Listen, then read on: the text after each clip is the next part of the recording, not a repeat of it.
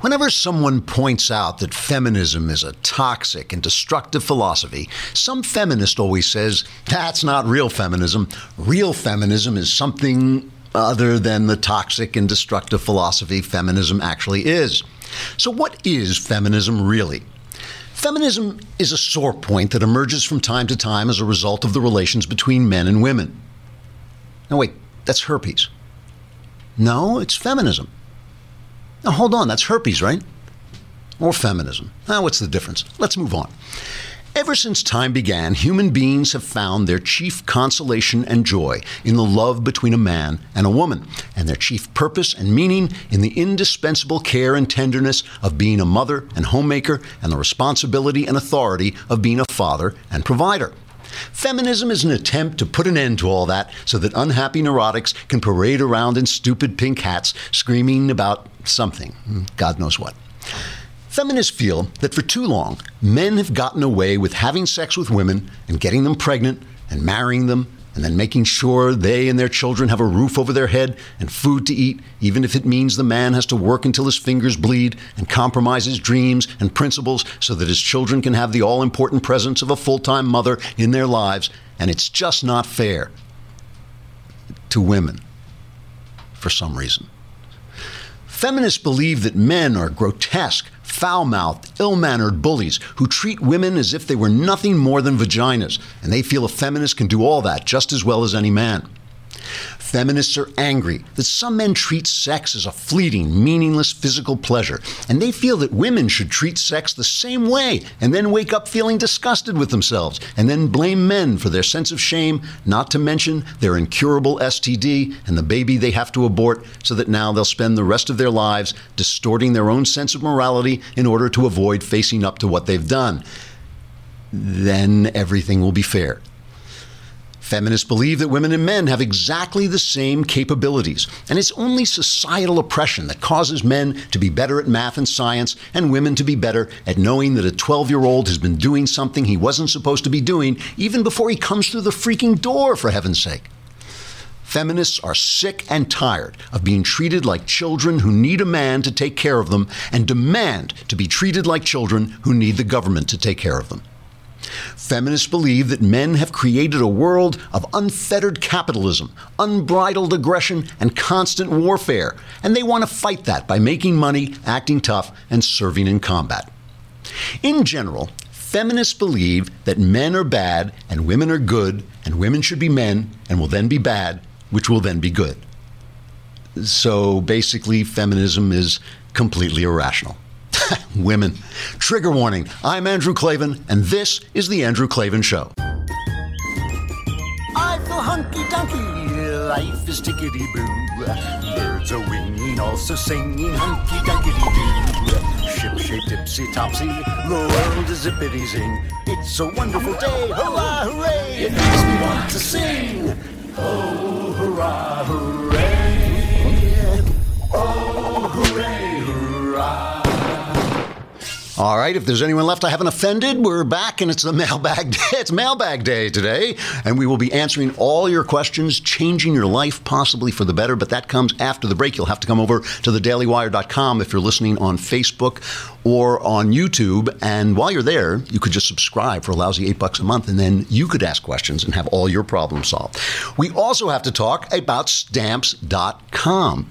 I love stamps.com because otherwise you got to go to the post office. I, you know, I always, I always had this thing. What post office is like the suburbs. People are always saying, "Ah, the post office, ah, the suburbs." And I grew up in the suburbs. I always kind of liked them. I thought the suburbs were really nice. You know, they were really pleasant, and I like the post office. They do a good job, but I don't want to go there. I do not want to go there because I don't want to have to be anywhere in the middle of the day when I'm at home working. I don't want to have to go out and go there. I don't want to wait online. That is the most important thing. I do not want to wait online. And people still, you know, I write books. I write novels for young adults, and I get these letters, you know, written on notebook paper from school, you know, and with a pen and all this stuff. And you got to answer those, right? You can't just leave them lying around. So I got to get stamps. Stamps.com. It brings the post office right into your house, into your computer. You can order the stamps online. It's really simple. You can print them right out, print them right onto the envelope, print them onto labels. It's so much easier, and it's so much easier than that thing whose name I keep forgetting. It's a postal meter, right? A postal meter. Yeah, that's it's so much easier than that because the whole thing is right there. And and right now, If you use stamps.com, you can enjoy the stamp service with a special offer that includes a four week trial plus postage and a digital scale without long term commitments. Got to have that scale so you can figure out how much stamps to go. You just do the whole thing at your desk. I mean, it can't be any more convenient than that. Go to stamps.com, click on the microphone at the top of the homepage, and type in Klavan, K L A V as in Victor A N, stamps.com, and enter Klavan, and you will get a four week free trial plus postage and a digital scale. Stamps.com. You never have to go to the post office again. So as we were coming in, uh, there was this, uh, you know, big headline on Drudge that uh, Steve Bannon was out at the National Security Council. I'm going to wait to, comment about this because I my my spidey sense tells me this is a minor minor story that they didn't need him any there anymore with Mike Flynn gone to balance the rush the whole Russia of it all. Um, we'll find out tomorrow what that's about. I I think they're going to play it. It's going to be a big big story today, big shakeup and everything, and then tomorrow by tomorrow they're going to realize it was just a minor shift. He didn't. I don't even think he went. I think he went once. He attended one meeting, and then Flynn was gone, and he didn't have to do that uh, anymore. So let's cover the important stuff. Barry Manilow has come out as being gay. I know you could have knocked me over with a feather. You know, I mean, next next you're going to tell me it was like Richard Sims, Simmons. You know, you're going to tell me like you're going to tell me like Oscar Wilde was gay. There's a, he said he, he didn't he hadn't come out until now because he didn't want to disappoint uh, his his fans. You know, because that, they would have been like, you know, what he's gray? What do you mean he's gray? He's a young man still. Why should he be gray? Okay, I don't know. Anyway, I think I think it would be much more exciting if he came out and admitted he was Taylor Swift. it's like that would account for both of their music. I think. What was the other one? Uh, oh, Melania's arms are crossed. They put out an official portrait of her, and her arms are crossed in the place. So the Boston Globe actually ran an entire uh, op-ed about what it means that her arms are crossed because like Trump nothing that, that a Trump does can be possibly right. They forgot that John F Kennedy's arms are crossed that famous famous portrait of his you know looking down and all that stuff. Anyway, but the big one, my favorite story was this Pepsi commercial. Uh, have you seen this Pepsi commercial? Yeah. so the Pepsi commercial, I'll describe it because I know that some people are listening and not watching it. The Pepsi commercial, it, it has this this demonstration, and you can't tell what the demonstration is for. It's for love and peace. It's for love and peace. It's a meaningless yeah. demonstration. And Kendall Jenner, is that her name? So she's she's is she formerly Bruce's daughter? Is that what she is? So she still is. Yeah, well, but he's he.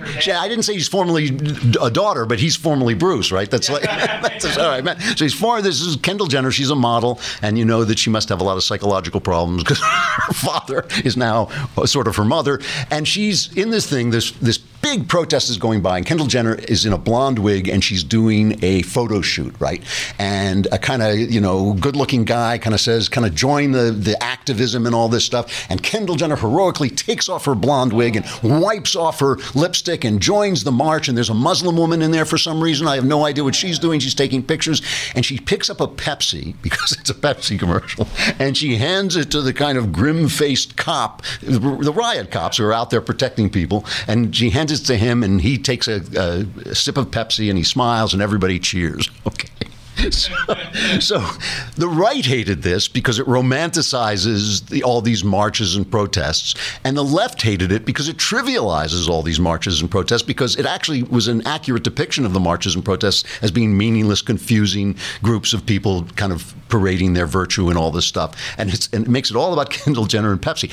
I love this commercial because it illustrates the genius of capitalism. The genius capitalism. I've always noticed this. Capitalism is like the blob. Do you remember that old horror movie with Steve McQueen? You know, and the blob would come and eat people, and then they would digest it, and the blob would get bigger. Right? So that's what capitalism does. If you're a communist and you're going like power to the worker, we all workers unite, they'll just make a commercial. Have a Coke. You know, have a Pepsi. You know, they don't care. They don't care what you think as long as you drink their cola. You know, it's like, so, so it's like it's all about it's all about hot Kendall Jenner and the Pepsi. You know, it's like you're, oh, you're protesting. Have a cola. We don't care if you're, you're trying to bring down the government. We just have a cola. That's all that matters. So I loved it. It was like capitalism at its very best, trivializing all the things that people get angry about, just as long as you buy the soda.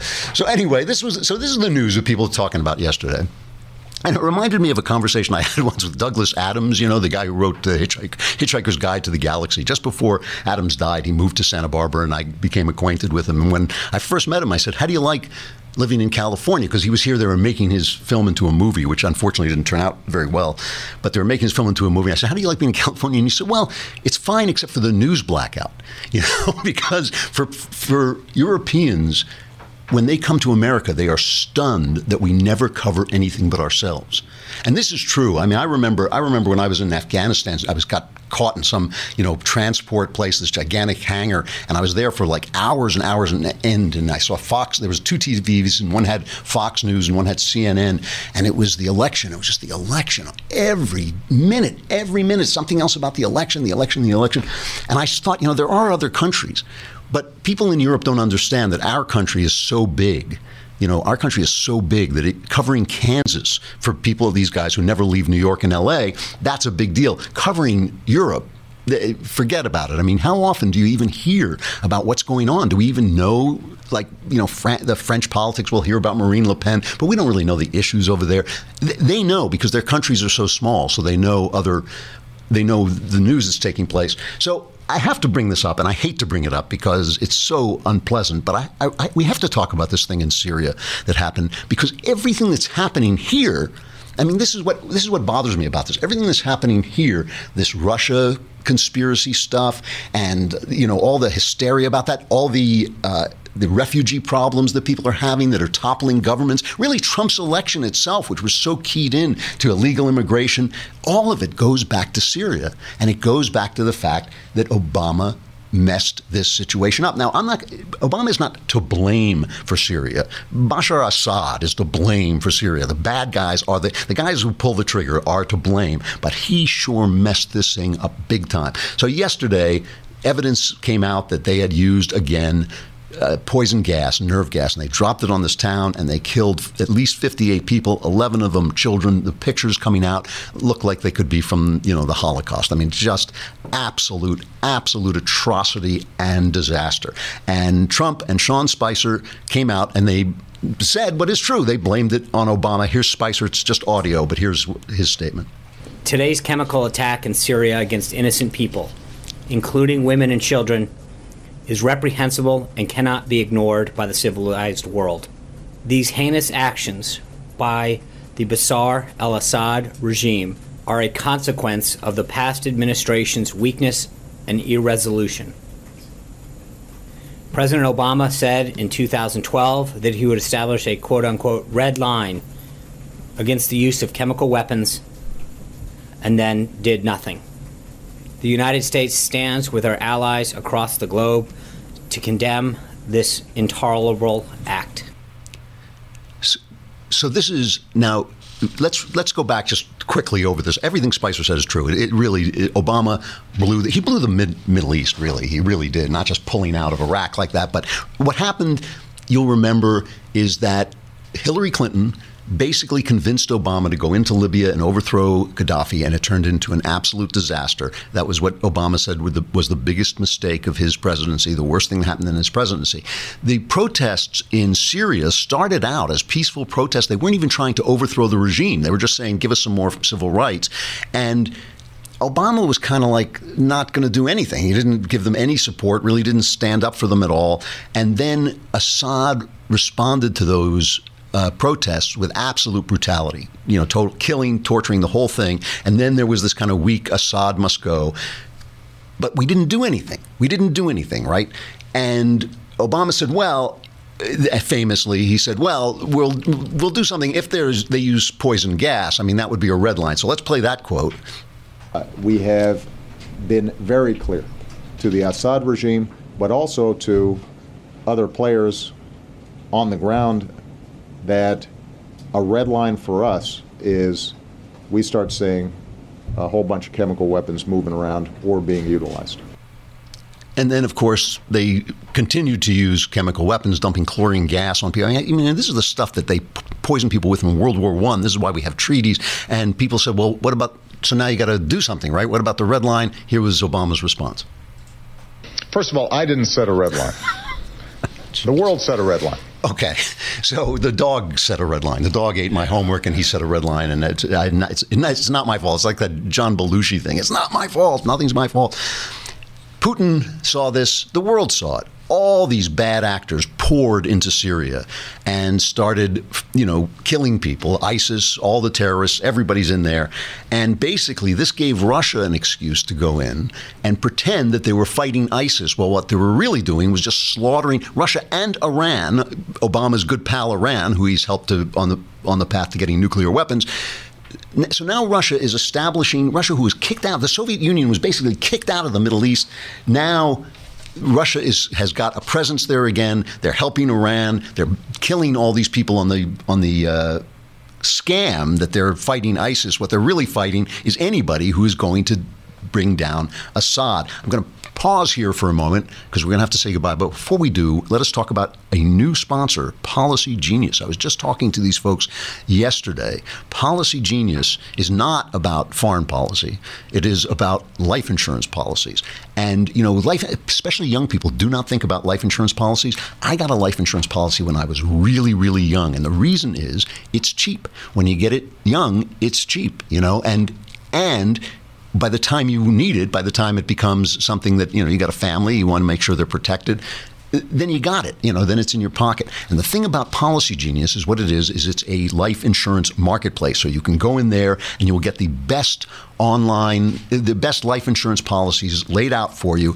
Absolutely. They don't take sides. They don't, you know, they don't sell you anything. There's no salesman. They just show you which ones you can get. It's really easy, and you follow it through, and they will show you what kind of life insurance you can get. And people have discovered that they can make it, that they can get like for a savings of 40% by shopping around, by comparing one life insurance policy to another. It's a big deal. You know, I know it's like, especially if you're young, you're thinking life insurance, I don't need this, it's just an extra expense. But it, it's not true. It is an actual investment, it is actually money well spent. And one day when you actually, you know, when it actually becomes important, uh, you'll find that you've got it and you've got it in your pocket and it's paid for and you don't have to worry about it so much anymore. You know, there are 35 million U.S. families that have no life insurance. They have no life insurance and it, it's not a good thing. It really isn't. So go on, just go on and try it. Go on to to Policy Genius, policygenius.com, and try it out. If you go on today, you can say to save over 40% off other prices for life insurance because the life insurance life insurers are competing. This is not a uh, sale. It's just when life insurers compete for your business, you can sa- save as much as 40% off. Just go on policygenius.com, P O L I C Y G E N I U S.com. No jargon, no sales pressure, no hassle. Life insurance made easy. Free quotes, zero hassle, peace of mind. Don't wait. Go to policygenius.com today. Okay, we got to say goodbye to Facebook and YouTube, but the mailbag is coming up, so come on over to thedailywire.com.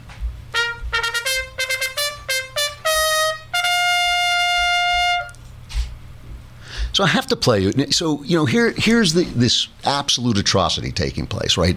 Children being gassed, people being gassed, and and a lot of it, Obama, Obama's not to blame for it. He is responsible for bungling this thing. And now we've got a situation where the Russians are in there and they're helping Iran, and and they're selling this idea. Scott Pelley, Who I just find one of the most ideologically corrupt newsmen in the country. Scott Pelley, according to Sharyl Attkisson's book, she was the investigative reporter at CBS who had to leave CBS because she wanted to report honestly on the Obama administration. They wouldn't let her, and she wrote a book about it. And she said that the actual reporters do not want their stories on Scott Pelley's show because he's so biased. Listen to this incredible thing that he says. He comes out and says, basically blames Trump Trump for this atrocity in Syria. He basically blames the statements of about five days ago. Um, Rex Tillerson and Nikki Haley both indicated that they were not going to prioritize getting rid of Assad. They were going to prioritize fighting ISIS in the Middle East. And Scott Pelley blames that for this atrocity. Listen to this. The attack came five days after the Trump administration signaled that the Syrian dictator would not be held accountable for the slaughter of his people. The Trump administration said Bashar al Assad could remain in power, a reversal of Obama era policy that said Assad had to go. Despite the appeasing change in his policy, Mr. Trump blamed today's attack on President Obama, calling it a consequence of the past administration's weakness. What a dishonest putz. I mean, really, I mean, that is disgraceful. That is an actual disgrace that that guy calls himself a newsman and goes on and and blames Trump for appeasing. They've been using. By the way, by the way, what happened when they used when they used poison gas and Obama didn't do anything about the red line is Obama went in there with Putin with Putin and negotiated that they would get rid of all their poison gas. Okay, well, let you go this time, but we're going to get rid of all your poison gas. And and John Kerry was tweeting, "Oh, what a wonderful thing we've done." They gave the Nobel Prize to the Organization for the Prohibition of Chemical Weapons for getting the poison gas out of Syria. Meanwhile, they kept doing it. They didn't they didn't get it out. You know, they kept doing it, and now it's there. And Scott Pelley is here to tell you that it's all about something that Trump said five days ago. Trump, who really has just arrived on the scene in a situation situation where now, if he goes in there, we're fighting with Russia. Now, if he goes in there, we're fighting with a nuclear power and with Iran. You know, it's it's a really, really difficult situation that Obama left behind. You know who Scott Pelley is? Scott Pelley is Ted Baxter. You remember Ted Baxter from the Mary Tyler Moore Show? He was that stupid guy with the big voice and the white hair. You know, Scott Pelley's the same thing. He's got the white hair and the big voice. You know, it's done. Here's a, a cut of Ted Baxter. This is like who Scott Pelley reminds me of. More weather heading our way, and some especially good news for residents of our area. Despite the tornado watch and severe hurricane warning, today's pollution index was only six. Six. That's six, of course. six is on a scale of one to seven, and that's the same type of scale we use at home at Baxter's at home when we're back on our Weight Watchers. Speaking of the trouble in South America, here's a special report via satellite from special correspondent Muck Racker. Muck. well, that's Scott Pelley, the silver hair. He's got the silver hair. He's got the face, yeah. the newsman's face. He's got the big voice, and he's an idiot. And he's eh, eh, um, and that's that is genuinely corrupt. That is genuinely corrupt. That is not reporting the news to blame Trump for this. But now let us look. I mean, once we have placed the blame, see the thing is, the blame is the blame and the responsibility is the responsibility. But no matter who's to blame, no matter who's to blame, here we are. And gas children just isn't working for me. You know that children getting gassed is not working for me. And remember, this is all these people coming out of here, and Trump is trying has been trying to arrange for them to have a safe place to go without bringing them into the country, without us being swamped by refugees. So Rex Tillerson, who I really uh, admire, Secretary of State, he did say something that I have to say was as dopey as a statement. Now he said it off the cuff. Maybe he regrets it, but this when he said that we were not going to prioritize getting rid of Assad. This was his comment. I think the the status and the longer term longer term status of, Pre- of President Assad will be decided by the Syrian people. I mean, that's absurd. The, the Syrian people have no choice. They have no vote. They're being bombed into smithereens. That's an absurd thing to say. John McCain, a guy I don't particularly like as a politician, he hit him and he hit him right. Here's McCain's response. We've seen this movie before. It was when uh, Barack Obama said that uh, they would have a red line. They crossed it, and he did nothing. And uh, Bashar Assad and his friends, his his friends, the Russians, uh, take note of what Americans say. I'm sure they took note of what our Secretary of State said just the other day that the Syrian people uh, would be determining their own future themselves. That one of the more incredible statements I've ever heard, given the involvement of Hezbollah, of the Iranians, of the Russians, and of course the barrel bombing and precision strikes by Russian aircraft into hospitals in Aleppo. So uh, I'm sure they're encouraged to know that the United States is withdrawing and seeking some kind of uh, new arrangement uh, with the Russians, and it is another disgraceful chapter in American history, so, and it was predictable. See, and this is a genuine problem. Anytime John McCain is right about something, it's a genuine problem. Yeah, that's not a good sign. Nikki Haley, she also came out and said, obviously speaking for the administration, that we're not going to prioritize getting rid of Assad. But she was in the UN slapping the Russians around, which I was glad to see, and holding them to account for what's going on. Here's Haley. Watch some of the videos online from the regime's chemical weapons attacks in Syria. Watch the rows of parents and children lying on the ground, suffocated to death. Watch Syrians gasping for breath in makeshift hospitals, desperate for oxygen to stop from gagging on chlorine. The suffering is inhumane. It's grotesque. It should shake every one of us to our core. None of us should hesitate to impose consequences for these attacks. So for my friends in Russia, this resolution is very appropriate. It is a sad day on the Security Council when members start making excuses for other member states killing their own people. The world is definitely a more dangerous place. So we're getting kind of, let's call them mixed signals if Trump is pulling back on getting rid of Assad, and, and you know, there's the other thing Scott Pelley said, he's changing Obama's policy that Assad must go. It's easy for to say Assad must go and sit around and do nothing. That's what Obama did. You know, I can say, yeah, Assad must go. You know, I can pound my hand on my, you know, my fist in my palm and say Assad must go. It doesn't matter if you don't do anything. And Obama did absolutely nothing. He bungled this start to finish. But if the Trump administration is backing off on getting rid of Assad on regime change because they think they can strike some cooperative deal with Russia to fight ISIS, then they're fools. And Rex Tillerson knows better. He knows better. He, the Russian, the point of the Russians being there is to get rid of us. It's to replace us. It's not to fight ISIS. It's not to do anything good. I mean, these are bad, bad guys. And this whole routine that Trump used to do is it would be a good thing if we in Russia could get get together and work together. Well, sure it would. It would if we could, and we we can't. And so the question is if that's what he's thinking, that's a fool's errand. But if what he's thinking is he's going to be realistic, that we can't get rid of Assad right now without going to war with Russia, without really having a problem, that's different. If he has got some kind of long term strategy for stopping this, because this has got to stop, it doesn't, you know, it's all well and good. It's all well and good to blame Obama. It's all well and good to take Scott Pelley to task for being a dishonest, corrupt uh, Ted Baxter of a newsman, which is what he is. But all that stuff doesn't keep the kids from dying. You know, that's the problem. And we've got to get around to some policy that brings this atrocity to an end. Over half a million people have been killed. It, it has taken this uh, it has taken this region, set this region on fire. This is what Trump has inherited. And I, I, cannot, I cannot be too harsh on him for not coming up with a solution right away but some, somehow we've got to come to some sort of action that we and our allies can take. I mean, it was embarrassing when Obama was president. The British were coming over and begging us to take action. I mean, this is the way Europe works. If we take action, they get to be peaceful. They get to say, "Oh, it's terrible. The Americans are so aggressive." And if we don't, it's like, "Please do something." You know, you got you got to get over there. Well, we're going to have to do something because this cannot stand. All right, the mailbag.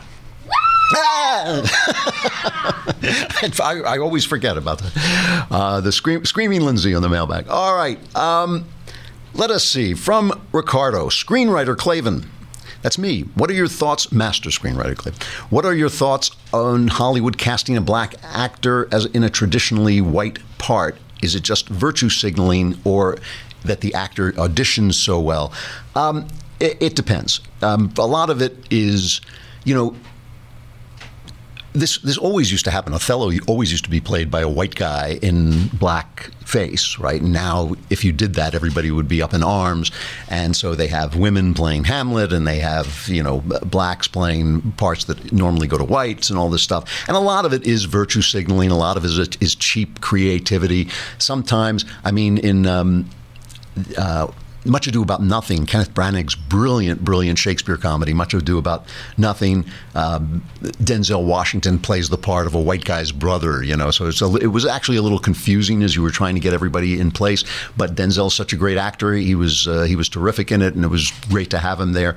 Uh, you know, look, it's it's not because in TV, in TV, TV works so fast. You're working week by week. If somebody comes in and auditions for the part and he's not the color you thought he was, you rewrite the part because you just got to get the thing going. You just say, okay, he's a black guy, whatever.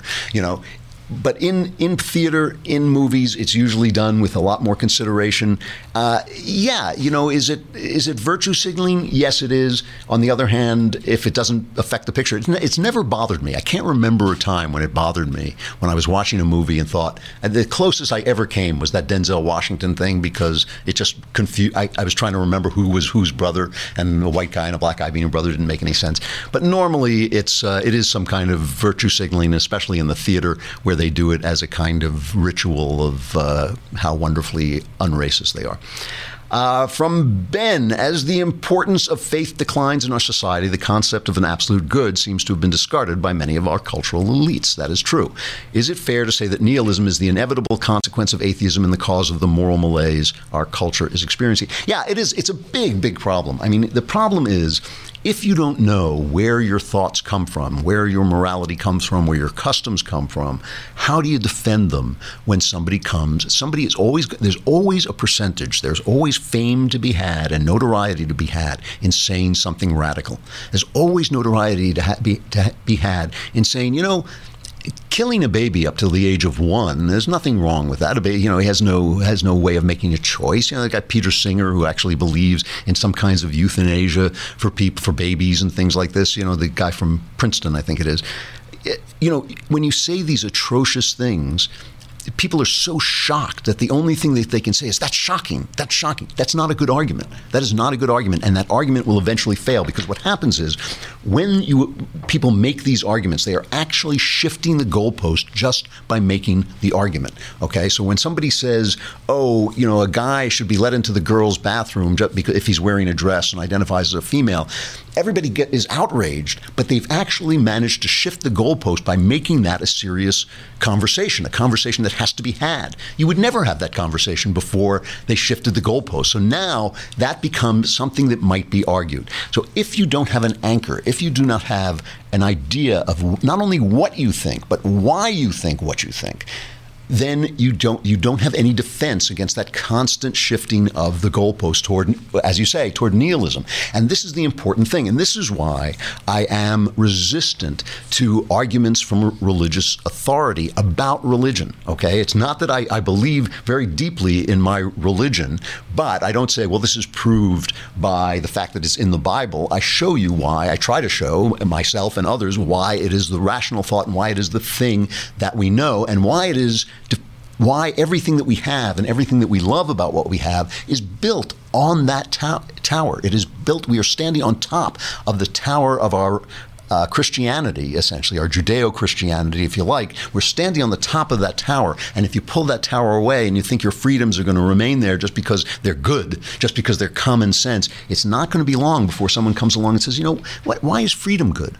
Who said freedom is good? And you're not going to know. You're not going to know the answer. Whenever you hear somebody say it's just common sense, it ain't common sense. If it were common sense, everybody would do it. If it were common sense, it wouldn't have taken thousands of years to think about it. If it were common sense, we wouldn't have had to fight. We wouldn't have to send our children to die face down in the mud to defend it. It's not common sense. It is built on a long thousand year evolution, thousands of years evolution from our basic principles, which are contained in our religion and in our culture and, and our traditions. So it is very, very dangerous to let your religion go, and it's very, very dangerous not to know why you think what you think. And that is why that is why the left has invaded our universities and why they teach ignorance. They teach ignorance. If you if you so show somebody Shakespeare and teach it from the point of view that Shakespeare wasn't a good feminist, all you're doing is repl- you're shouting Shakespeare down. You're not letting Shakespeare speak. The only way to teach Shakespeare is what was he saying and what did he understand himself to be saying.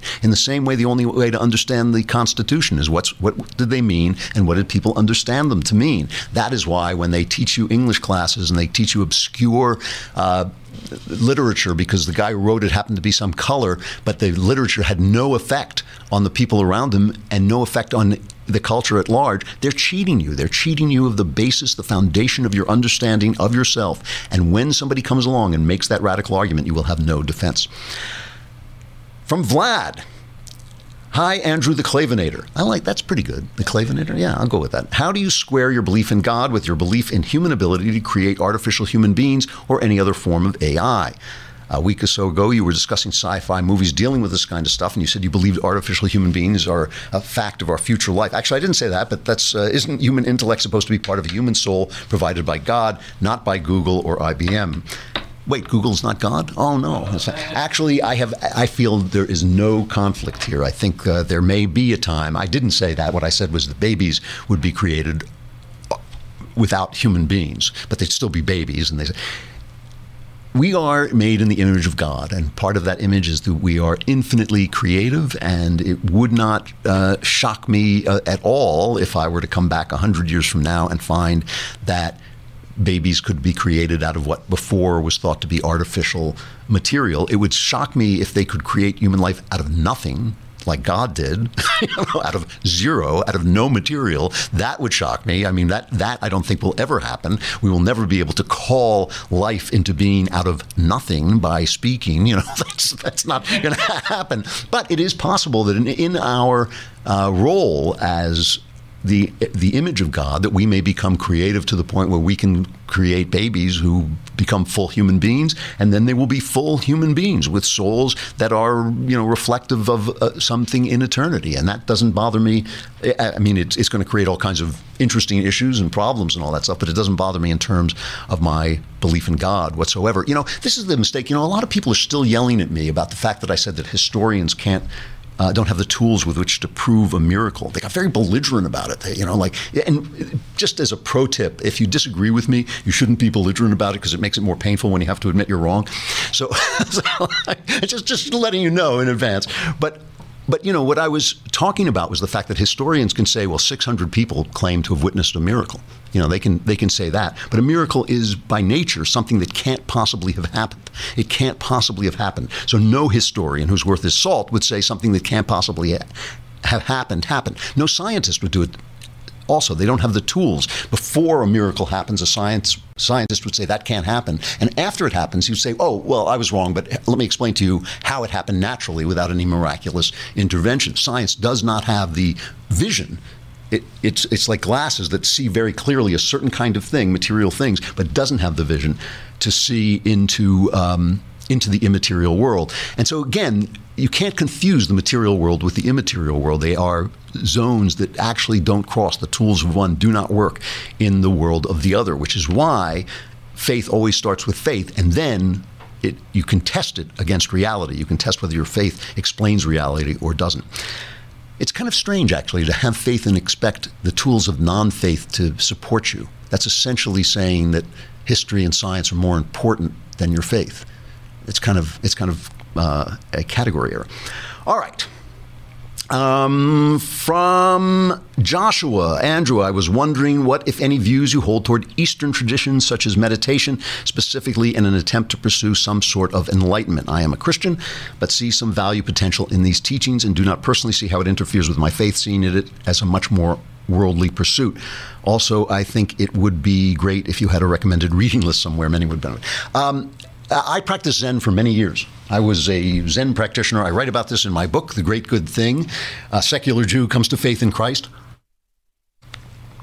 Zen meditation was very much a part of my journey, and I loved it. And I write in my book about how it made me an excellent uh, basket, uh, trash can basketball player. I had such great focus when I was practicing Zen that I would go to work in the newsroom where I was working with, and we would play trash can basketball. And I'd come home with my this is true with my pockets stuffed with quarters because I couldn't miss, you know, because I, my my focus was so good what I found with Zen, you know, there's a Zen uh, story. They're all the, Zen is impossible to explain.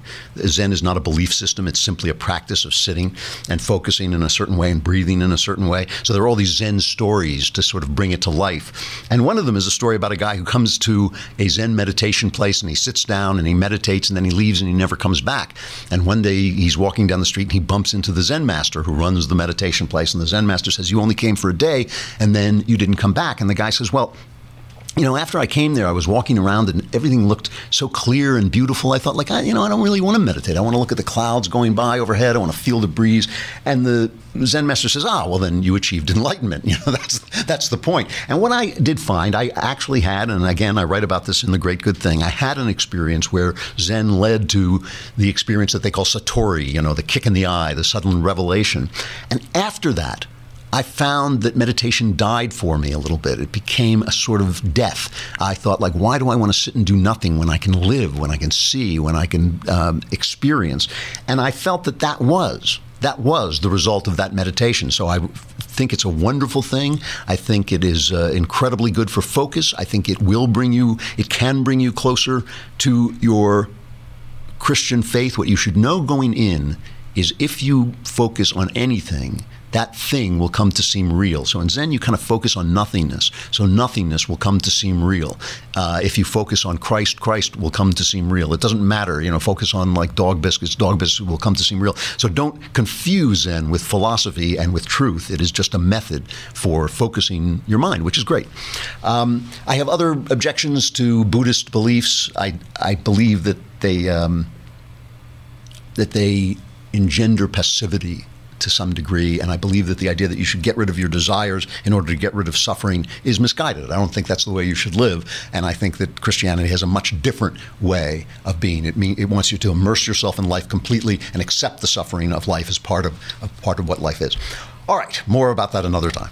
Uh, stuff I like. We've been talking about Easter, stuff I like, and I, w- I wanted to talk, go back. I was talking about silence yesterday, and I wanted to just say, you know, it, it's such a, a difficult film to watch that I was thinking about the fact that some of the old movies about religion managed to bring up some really interesting things while being incredibly pleasant to watch, while being really fun. And I thought of two films that are religious films but are incredibly fun films. And one of them, of course, is Ben Hur, which is an Oscar winning film and one of the greatest movies ever made. William Wyler directed Charlton Heston. I believe he won the, that's what he won the Oscar for, or was it for Moses? I can't remember.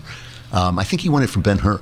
Um, anyway, he, you know, it's a, and it and it really does deal with the question of forgiveness. And the wonderful thing about it is it's this epic adventure story with swords and you know slavery and ship battles and every chariot, the famous chariot race and all this stuff. But every now and again, Jesus wanders past, and you never see him. He just wanders by, you know.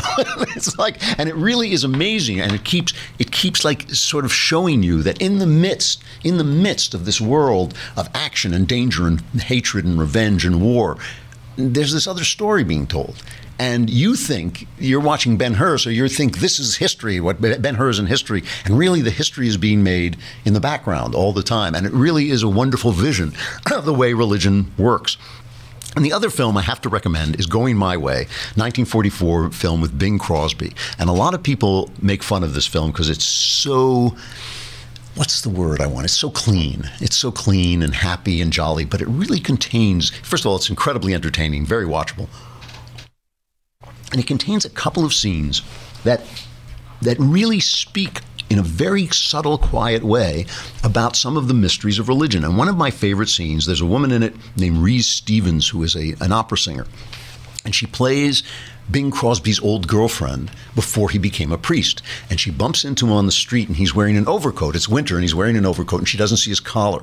And she goes into change. She's an opera singer. She goes into change for her performance and she's behind the curtain and she's talking, she's flirting with him. You know, she's talking about why did you stop writing to me? Well, you were sending me all these letters and then suddenly you stopped writing to me and all this stuff. And Crosby's taking off his coat and he realizes she doesn't know, she didn't get his last letter, basically. She didn't get his last letter.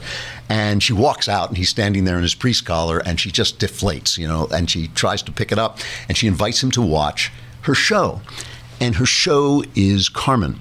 And Carmen begins with this famous aria, sometimes called the love aria, some, some other word they use, mercado, I can't remember. But you've all heard it. It's bum, bum, ba-dum, ba-dum, bum, bum, bum, bum, bum. And, and uh, Carmen comes in and she's usually wearing this incredibly low cut outfit and she just looks hot and she's covered in sweat and all the men are grabbing at her and she sings this song about love. Love is a bird, you know, that nobody can control and all this stuff. And so Bing Crosby in his priest outfit is standing backstage listening to this woman sing one of the most sensual songs in all of the opera canon. And as he's listening, you know, it's, it's really wonderful. As he's listening, he just raises his hand to her and waves goodbye and walks out. And it's this beautiful, beautiful representation of what this guy has given up to do what he's doing. And you suddenly see this kind of benign, white as milk, you know, absolutely vanilla guy. You suddenly see that he's made this tremendous sacrifice by saying goodbye, not just to this one woman, but to the entire world, realm of sensuality and love. And it's a very beautiful scene in the midst of this picture that is usually dismissed as, you know, a kind of dawdle, as nothing. Uh, really good stuff. Ben Hur and Going My Way, good religious stuff, good family stuff to watch uh, over Easter while you're having a good time. That was the last mailbag until I come back from vacation. I am gone next week, Holy Week. I will be in England, but I will be back tomorrow to end the week. So cling desperately to this, these last Klavan filled moments before the Klavanless week begins. I'm Andrew Klavan. This is The Andrew Klavan Show.